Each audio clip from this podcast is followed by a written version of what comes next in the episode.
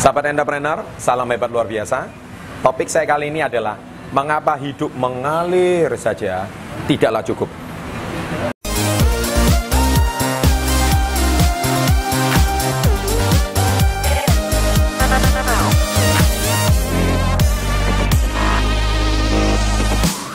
Baik, kita sering mendengar kata-kata seperti ini dari seorang public figure, tokoh-tokoh yang terkenal. Mereka sering berkata, hidup itu yang penting mengalir saja.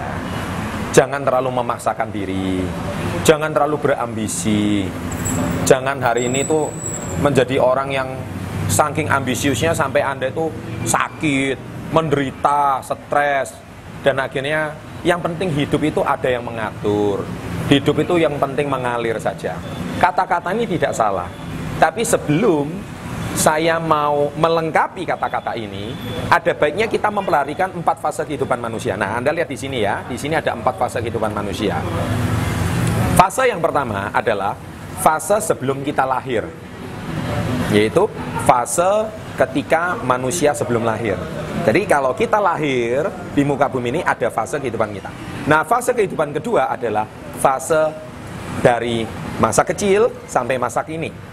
Ya. Dan yang ketiga adalah fase dari sekarang sampai kita meninggal. Nah, fase yang ketiga. Nah, fase yang keempat adalah fase setelah kita meninggal. Jadi waktu ini adalah eternal, waktu itu adalah abadi. Ya, waktu itu ada sebelum kita lahir dan dia tetap akan ada setelah kita meninggal.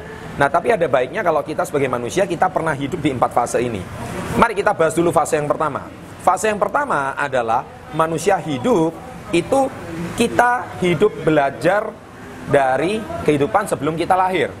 Nah, pelajaran apa yang kita pelajari di sana? Yaitu pelajaran sejarah.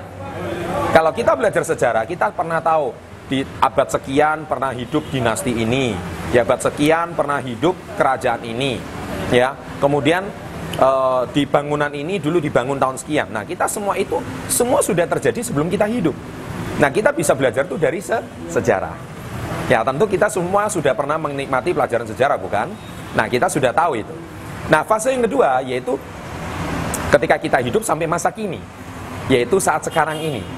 Nah, kita belajar ini dari mana? Dari dua pertama pengalaman kita ya karena kita pernah hidup dari kecil sampai sekarang yang kedua kita belajar masa kini itu dari mana keadaan masa kini dari media baik itu surat kabar kita tahu kejadian sekarang kita tahu dari televisi ya televisi memberitakan keadaan saat ini itu lagi di mana nah kita belajar itu dari media nah yang ketiga adalah kehidupan kita sekarang sampai nanti kita meninggal nah saya skip dulu ini saya nggak mau bahas yang ini. Dan yang keempat, kita belajar adalah fase setelah kita meninggal. Setelah kita meninggal, agama mengajarkan kita adalah ada kehidupan setelah kematian. Nah hari ini kita tahu pelajaran kehidupan setelah kematian, setelah kita meninggal nanti adalah dari pelajaran agama. Hari ini saya nggak membahas soal agama, ya karena saya percaya anda agama apa pun, anda pasti sudah pernah belajar masalah kehidupan setelah kematian. Nah, Seringkali hidup itu mengalir saja. Seringkali kalau saya percaya, saya melihat uh, fenomena belakangan, kata-kata ini menjadi satu tren, itu selalu kita dikaitkan dengan agama. Tidak ada yang salah dengan itu, bahwa hidup itu harus percaya kepada Tuhan. Apalagi sila pertama Pancasila adalah ketuhanan yang Maha Esa. Kita harus percaya kepada Tuhan yang Maha Esa. Itu sangat betul sekali. Dan kita percaya Tuhan Maha Esa itu mengatur kehidupan kita. Saya juga sangat percaya sekali. Kita semua dapatkan itu dari pelajaran agama.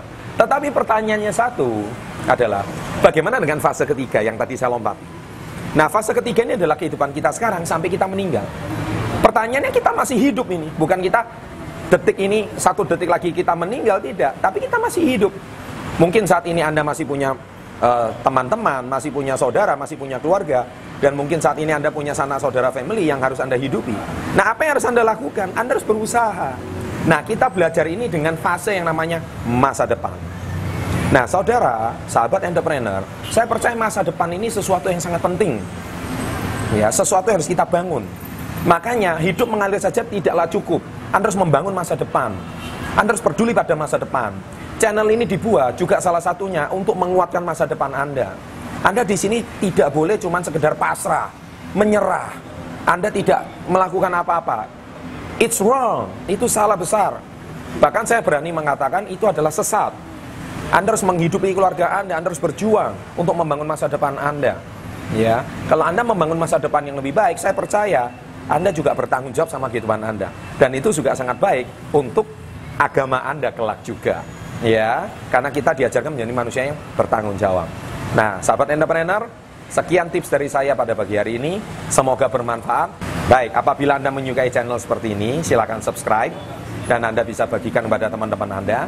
Dan tentunya apabila Anda di sini ingin memberikan komen di bawah, silakan dan saya juga tidak menutup kemungkinan kalau apabila Anda memberikan testimoni, kesaksian setelah Anda menonton channel ini, apa perubahan yang Anda rasakan dalam hidup Anda.